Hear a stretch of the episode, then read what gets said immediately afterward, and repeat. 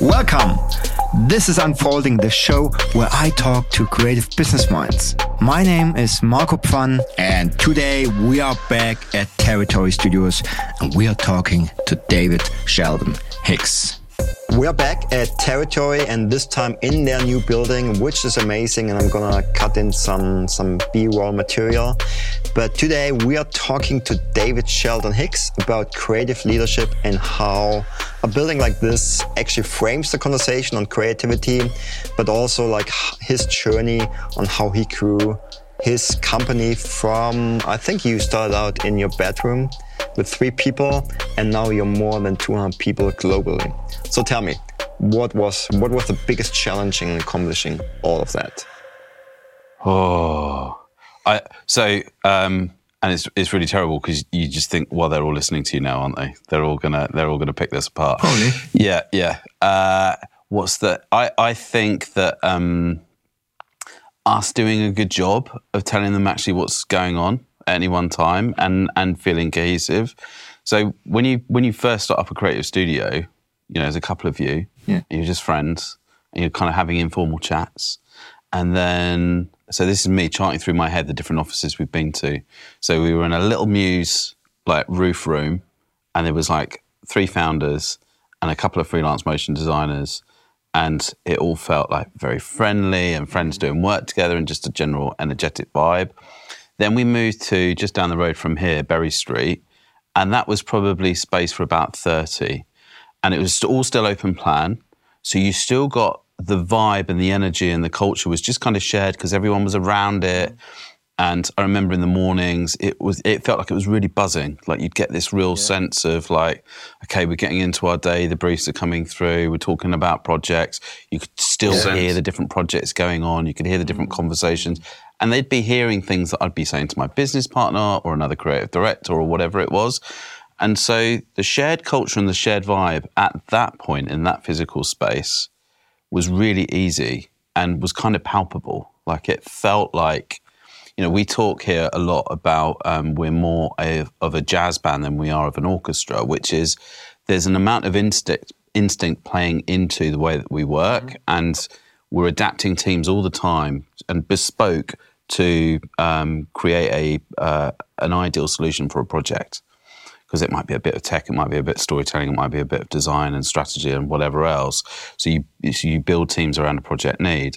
So in a space of about thirty, that's really quite easy to achieve. To like to have the conversations and everyone knows. Yeah, okay. yeah, exactly, exactly. Yeah. Then we moved to Great Sutton Street, again just down the road, stay, staying in Clerkenwell in London, and that was when it was a space that was ready for about 70 to 80. Was that the, the place I Yes. Last time? So that was the last interview. Um, and beautiful building, split over four or five floors. So we had about 15 to 20 people per floor. Now, in that respect, it's good because you kind of get um, kind of cultures forming on each floor, but you're not getting the shared culture for the entire studio so much. So how do you how do you start to create that? And you think, you know, you do joined up events where everyone kind of comes together. Starting to use things like Slack more often. So, you know, kind of like things going online the whole time. So when the pandemic kicked in, we were already using Slack. So there was already a bit of glue in there to mm. kind of help us have joined up shared conversations. And also, as San Francisco really started to grow and have its own voice, how do we become more joined up with them? Now, I, in my mind right now, and in fact, I'm I'm meeting with um, the team, uh, Stephen Sean from Cantina this evening, um, just to catch up with them.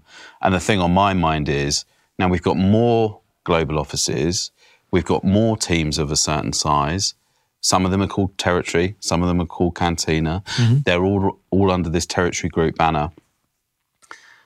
And how how we how we keeping that all kind of consistent. And and in some ways and I, so just so uh, like my admission and we don't have this all figured out because you know as a as a leader you kind of don't know what you don't know. So you're you're trying to find the solutions and you're working with everyone else to figure those out and you try little things and you see what starts to work and then you kind of build on that so i think the going to your original question, I think the biggest thing on my mind at the moment is how do, how much do we look at the integration of it all, and how much do we celebrate the individuality of it? And when we set up the San Francisco office, Marty came, from, you know, travelled over from London. He went over and joined Linnell, who was more of a, a, a local producer at the time.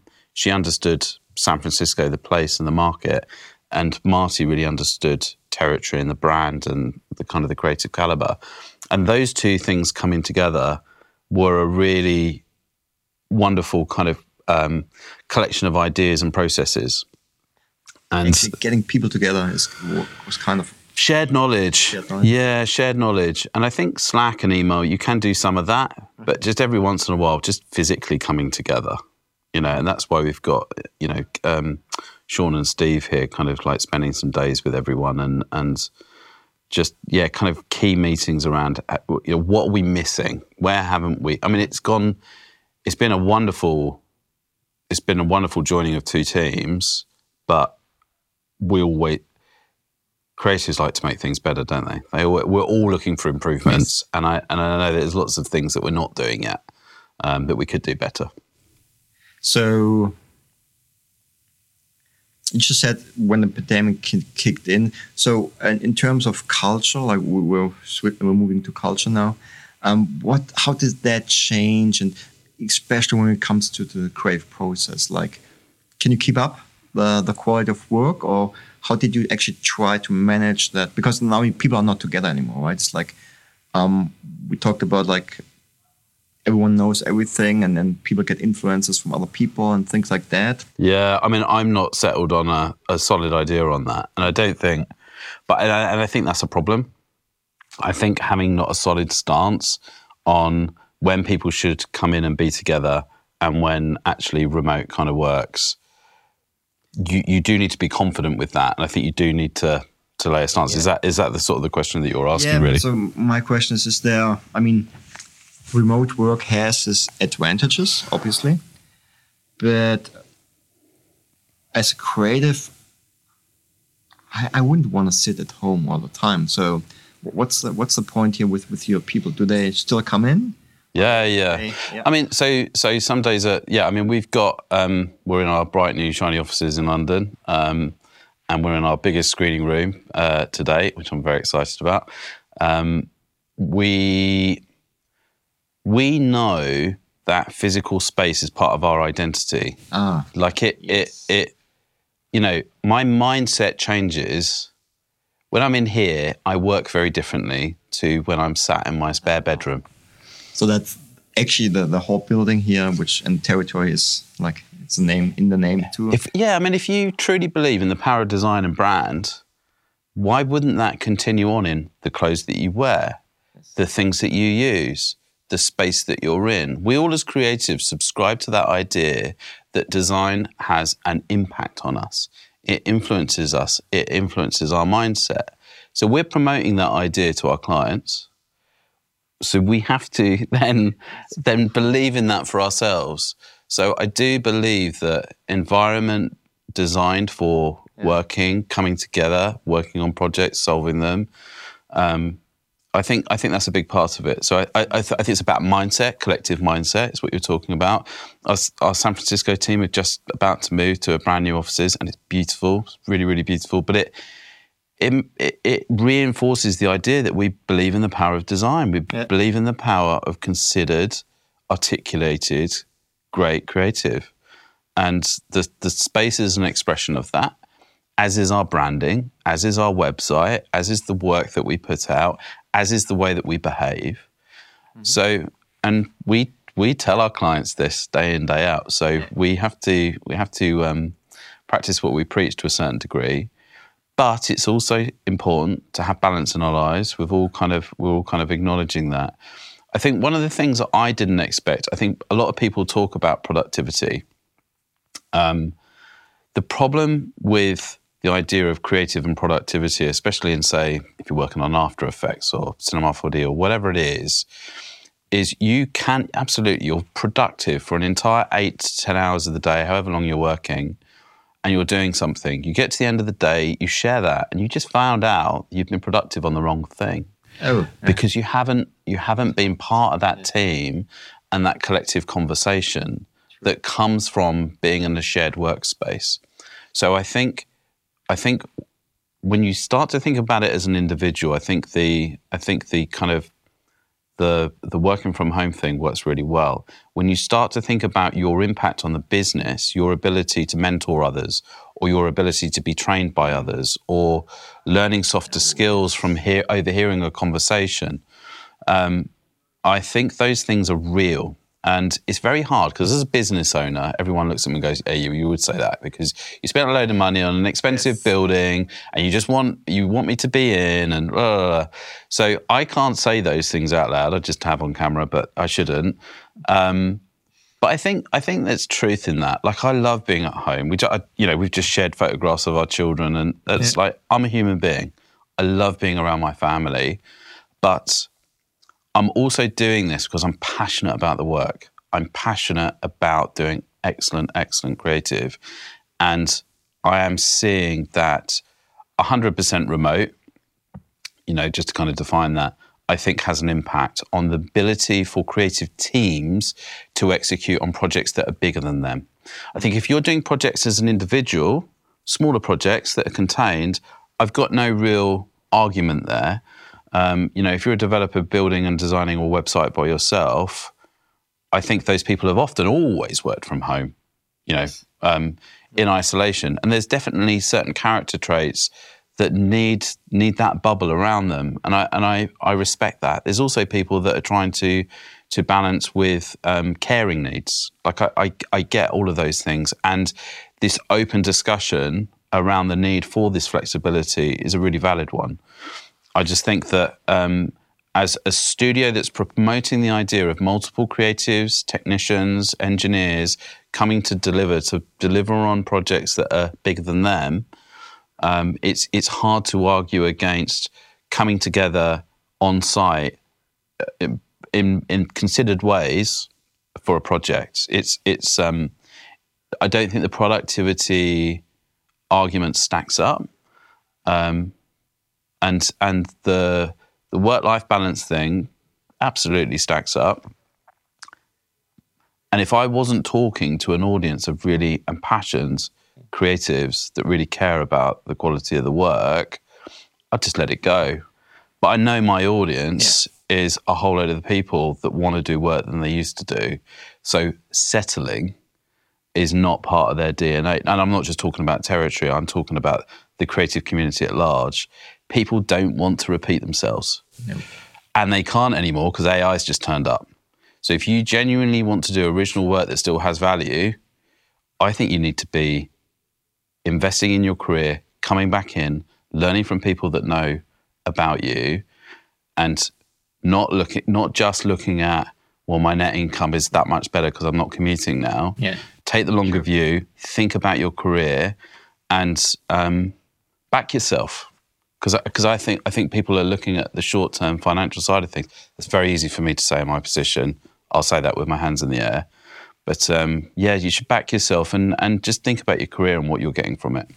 Well, love what great point you just made, and what I haven't heard before is actually people grow in this environment. Like it, it's really hard to grow at home. Yes, you can uh, refine your technical skills and all that, but it's like you can't grow as a creative if you don't have people around.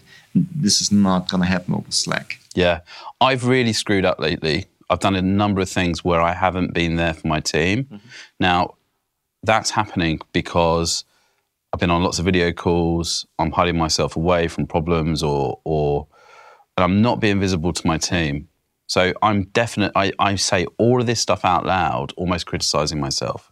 Um, I de- you know, and and I think, and you can only grow. You can only grow by acknowledging Yes, how you're limiting yourself and then being open to that change. Um, and I've just gone through one of those moments. It's like, ah, I needed to be there more for the team. I needed to be around things. And do you know what? As I think as a leader, I, and it sounds weird saying that out loud, but I think as a creative leader, I think you get so much learning from your team. Like going through the work with people, seeing the work happening, it just reignites my passion for it. It's like this is why I'm doing it. I want great people to be on great projects. Mm-hmm. It's as simple as that. It's like if this place can't deliver on that hope. Like when I was a kid, I wanted to know that there was places like this that I could go and get a job Yeah. and and and realize, you know, my dream of of working on films or working on like cool digital creative stuff. Like we owe it to the that next generations coming through to still have wonderful places to work at. And I worry about, you know, the next 16 year old kid and what she's going to want from a working environment is not going to be Zoom calls all day long. That's not going to be useful to her. No one wants it. And it's I just came in into this new building here. It's amazing. Like you come in, and it's like it's it's it's like a frame, right? You come in and you have a different mindset. It's like, okay, I'm here to create something. It's open. It's wide. It's all everything is wide, and you have Yeah, this space was a real balancing act because we wanted a space that said to the territory team that had built it, and they have, there's a lot of them now, and mm-hmm. they've built this. You've created this. Like, this is freaking amazing. This building represents what you've been building. So it needed to say that. It needed to be not too corporate, but it did need to feel professional. It needed to say, this is a step change for us. We are wanting to indicate to the world that we've we've grown a level, and um, I think creatives have this "I'm not logical" approach sometimes. Um, they have this thought around I'm not business minded. I can't deal with the numbers. I can't have like a, a big strategic or corporate conversation with and I think that's unfair. I think we shackle ourselves sometimes with not taking responsibility for the harder business side. But design and creativity have a massive impact or and have the potential to have a massive impact on big brands and big projects and big conversations, big ideas, mm-hmm. really big ideas. And and we sometimes I think are quite childlike in our self confidence around some of those things. And I think we have a a, a duty to um, be a little bit more grown up in certain conversations with our with our clients and our partners. So how does that break down to the individual, the client, uh, the, the, the I'm sorry, the creative, maybe the creative director? Like, how can you, how do, how can they contribute to that? Creative directors um, they look forward to kind of reaching this point in their career that like imagining beyond that, um, and it's I think a lot of the idea forms around the uh, the notion that they're going to be leading the creative vision of the project. That's totally true. Yeah. Um, but there's also a responsibility to mentoring the team and building a creative culture and being an ambassador for the studio and worrying about the success of your client's project beyond the visual. I love that. And so it's understanding strategy, it's understanding business objectives, it's understanding um, management, um, management of teams, and joining up with other types of teams. So it might be creative tech teams for us, or it might be the visual effects team. It could be um, having a conversation between a director and a producer on a film production. And just really trying to get to the grips of what they're trying to do beyond what does this mean for our portfolio um, and that's big. Le- that's learning. That's real learning. Yeah. The way that I've found that that works best is not putting too many translation points between a creative director and the client. So historically, what we would have done. So the, the project that kind of jumps into my mind is um, we were working on a games project. The games client was in Sweden, and we were working on it here in here in London.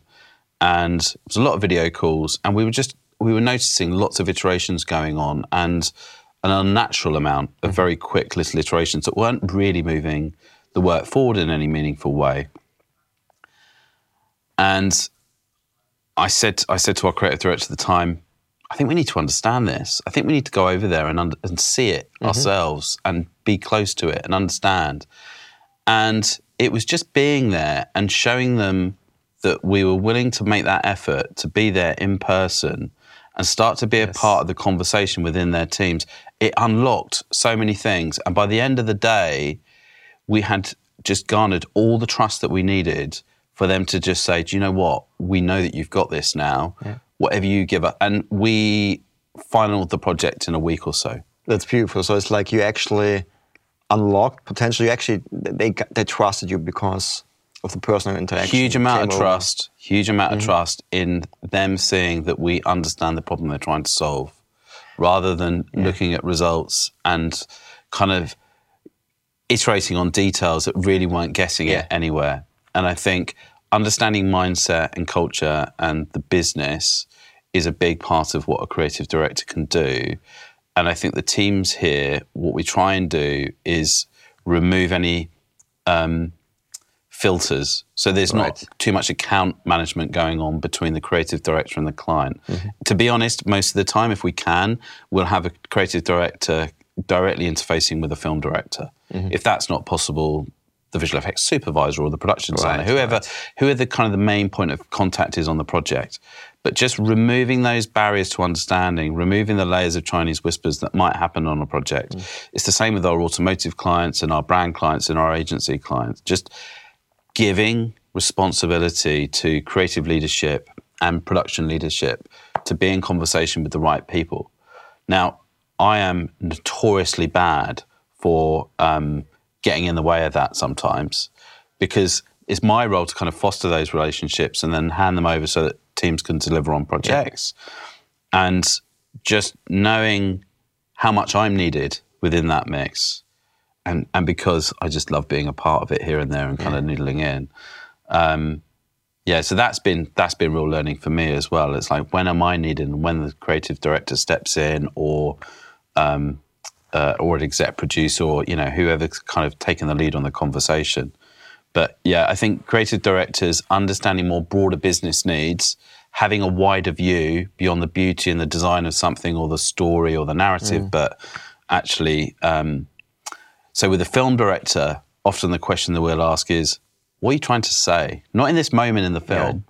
Like, why are you investing three years of your life to make this movie? Why is that happening? Like, you must have a real point to make. So if it's Denis Villeneuve on Dune or, or um, more recently Chris McQuarrie on Mission Impossible, it's like, you know, what's what's the fundamental thing that you want to leave the audience with? Because you're changing Mm-hmm. What's culture, you're adding to culture. Yeah, Yeah, adding to culture. I I love that. Yeah. yeah, and and if we can understand that bit, then everything, all decisions that we're making this end are framed by that understanding. That, that's the same. Like, what's the, the business objective and that can in that Completely. be what's the message? Like, what what do you le- want to leave the audience with? And what you said was yeah, with Audi and the activesphere, it's Yeah. like you know what what where is this where's this driving towards? You know, pardon the pun. Yeah. Where where where where's where's the motivation for this project coming from? Um, and that's they had some really smart answers for that. Yeah, hope, hopefully. No, they did. They did. They always do. Like, if you're doing projects of this significance, there's always been a lot of consideration beforehand. There's always a deeper thought to it all. And they sometimes, because of the length of projects, you sometimes forget at moments. So it's really important to ask that question. And it's once you have that question, it's all easier, right? Now you know where you're heading, uh, what you need to do. Like you can actually think, create for yourself, even a team. Yeah. Um, love that. So basically, um, and that's part of because you you build that relationship. So creative director or supervisor, uh, when it, come, when it comes to VFX, they are, and that's what I heard. They are also responsible for building the relationships um, to the client and actually kind of asking questions, uh, getting close to them, so that the client actually trusts you, right? And then trusts you with maybe you have an outstanding idea, maybe you want to move them outside of their comfort zone, things like that. Yeah, so so that starts really early on though. So that actually starts with our marketing. So if we're saying to the rest of the world, these are the things that we do and these are the things that we want to engage Okay. with, then we encourage the right conversations to come to, into territory. All right. Yeah. Nice. So if the right conversations are coming into territory, we're then filtering those, bidding against them, sharing how, how we work and all that sort of thing. So if the right projects are coming into territory, then our creative directors, our teams care. and they come in the right things come in because of the marketing because you have you frame the conversation basically We- in the marketing. Yeah, yeah, but we we are enabling projects into the studio that we care about, mm-hmm. that are important to our brand, that are a shared mission for territory around the idea of frameless content and and building towards that future. And if we truly care about it, like get out of the way, client partner, because we're going to care about this more than you, because we now have a shared agenda. And when the directors or the product designers or whoever it is that we're working with see that we care more than they do, like, whoa, okay. Oh yes. I, I, like now I'm observing. I'm not leading this conversation. Yeah. I want to see. I want you to be a part of our team now. Yeah. This is interesting. So, so I think passion has always been a big part of us. Yeah. We- You know, it's. I've, I've always said if you're going to have a creative profession, make sure you're doing what you enjoy doing and make sure that you care about it. But you need to be clear about what you care about. so this caring actually builds a trust for the client to be led by you. Yeah. that- okay. Yeah. I, I want them to feel as though we care more than they do What about the success of this work. That's that's Okay. what should be going on. Tell me more about because if if you say care, okay, obviously the picture should be nice, right? But what's beyond that? The, what, what does caring? Well, that's so surface. That's so surface. So normally, like I said, on a film production or uh, you know a, a a design project more generally. So working with Nike at the moment, they're building out the future. Like the stuff that they're doing with gaming partnerships and virtual products, and they've kind of shed the metaverse term now. But it's like, forget metaverse. Yes, okay, that was a that was a moment in time, but we are we are finding new um, new ways to engage with culture that are very relevant to our brand. And Territory have been on that journey with them now for about two or three years. And every time we talk to them about it, we it just feels like we're part of their mission. Yeah. Um, and that, you know, that comes through in all the work that we do. It's like, yes, it needs to be beautifully crafted because there's wonderful ideas here. And if you if you can't execute those wonderful ideas, those wonderful ideas won't get through.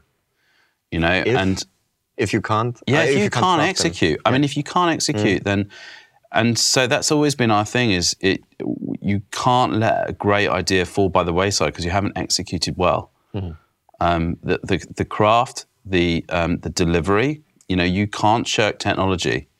It, it comes hand in, and I, and I am almost getting to the point where I don't like to hear that technology isn't the creative bit technology is still the creative bit. It's all the same. When somebody is programming, they are building something from scratch using code. It's a very similar mindset, um, and I'm I'm starting to realize that that barrier between oh no this is the creative this is the design and the blah blah and then this is the delivery and the engineering. It's like i don't think that's useful. It, it's lazy just doing beautiful design work. Like research your subject. Research your subject understand. So something like the martian or another film like that you're deep diving into how nasa works. You're understanding how they're using that data why they're using that data. How can that be used in storytelling to move the story forward? Being smart and and informed about the material you're designing for will often mean that you come at it with an original response. By the way, AI can't do this. Not yet. Not yet. Well, I don't think it'll ever be able to do it. Designing under context, I think, is is a really hard thing to. But you're worrying me saying that. Um, uh, I think smart design is like is like a it's a really important thing, and, and a- and a research phase or an understanding of what you're designing for is so critical to that. David, thanks for your time. I want to be really respectful of your time. Um, I want to come again some other day.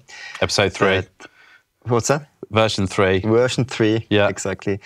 So th- thanks for your time. Um, was amazing as always. And yeah, Thank you, Marco. It's been a pleasure. Thanks. Thanks for tuning in. My name is Marco Pfann, and I hope to see you all again on our next show where we unfold creative business minds.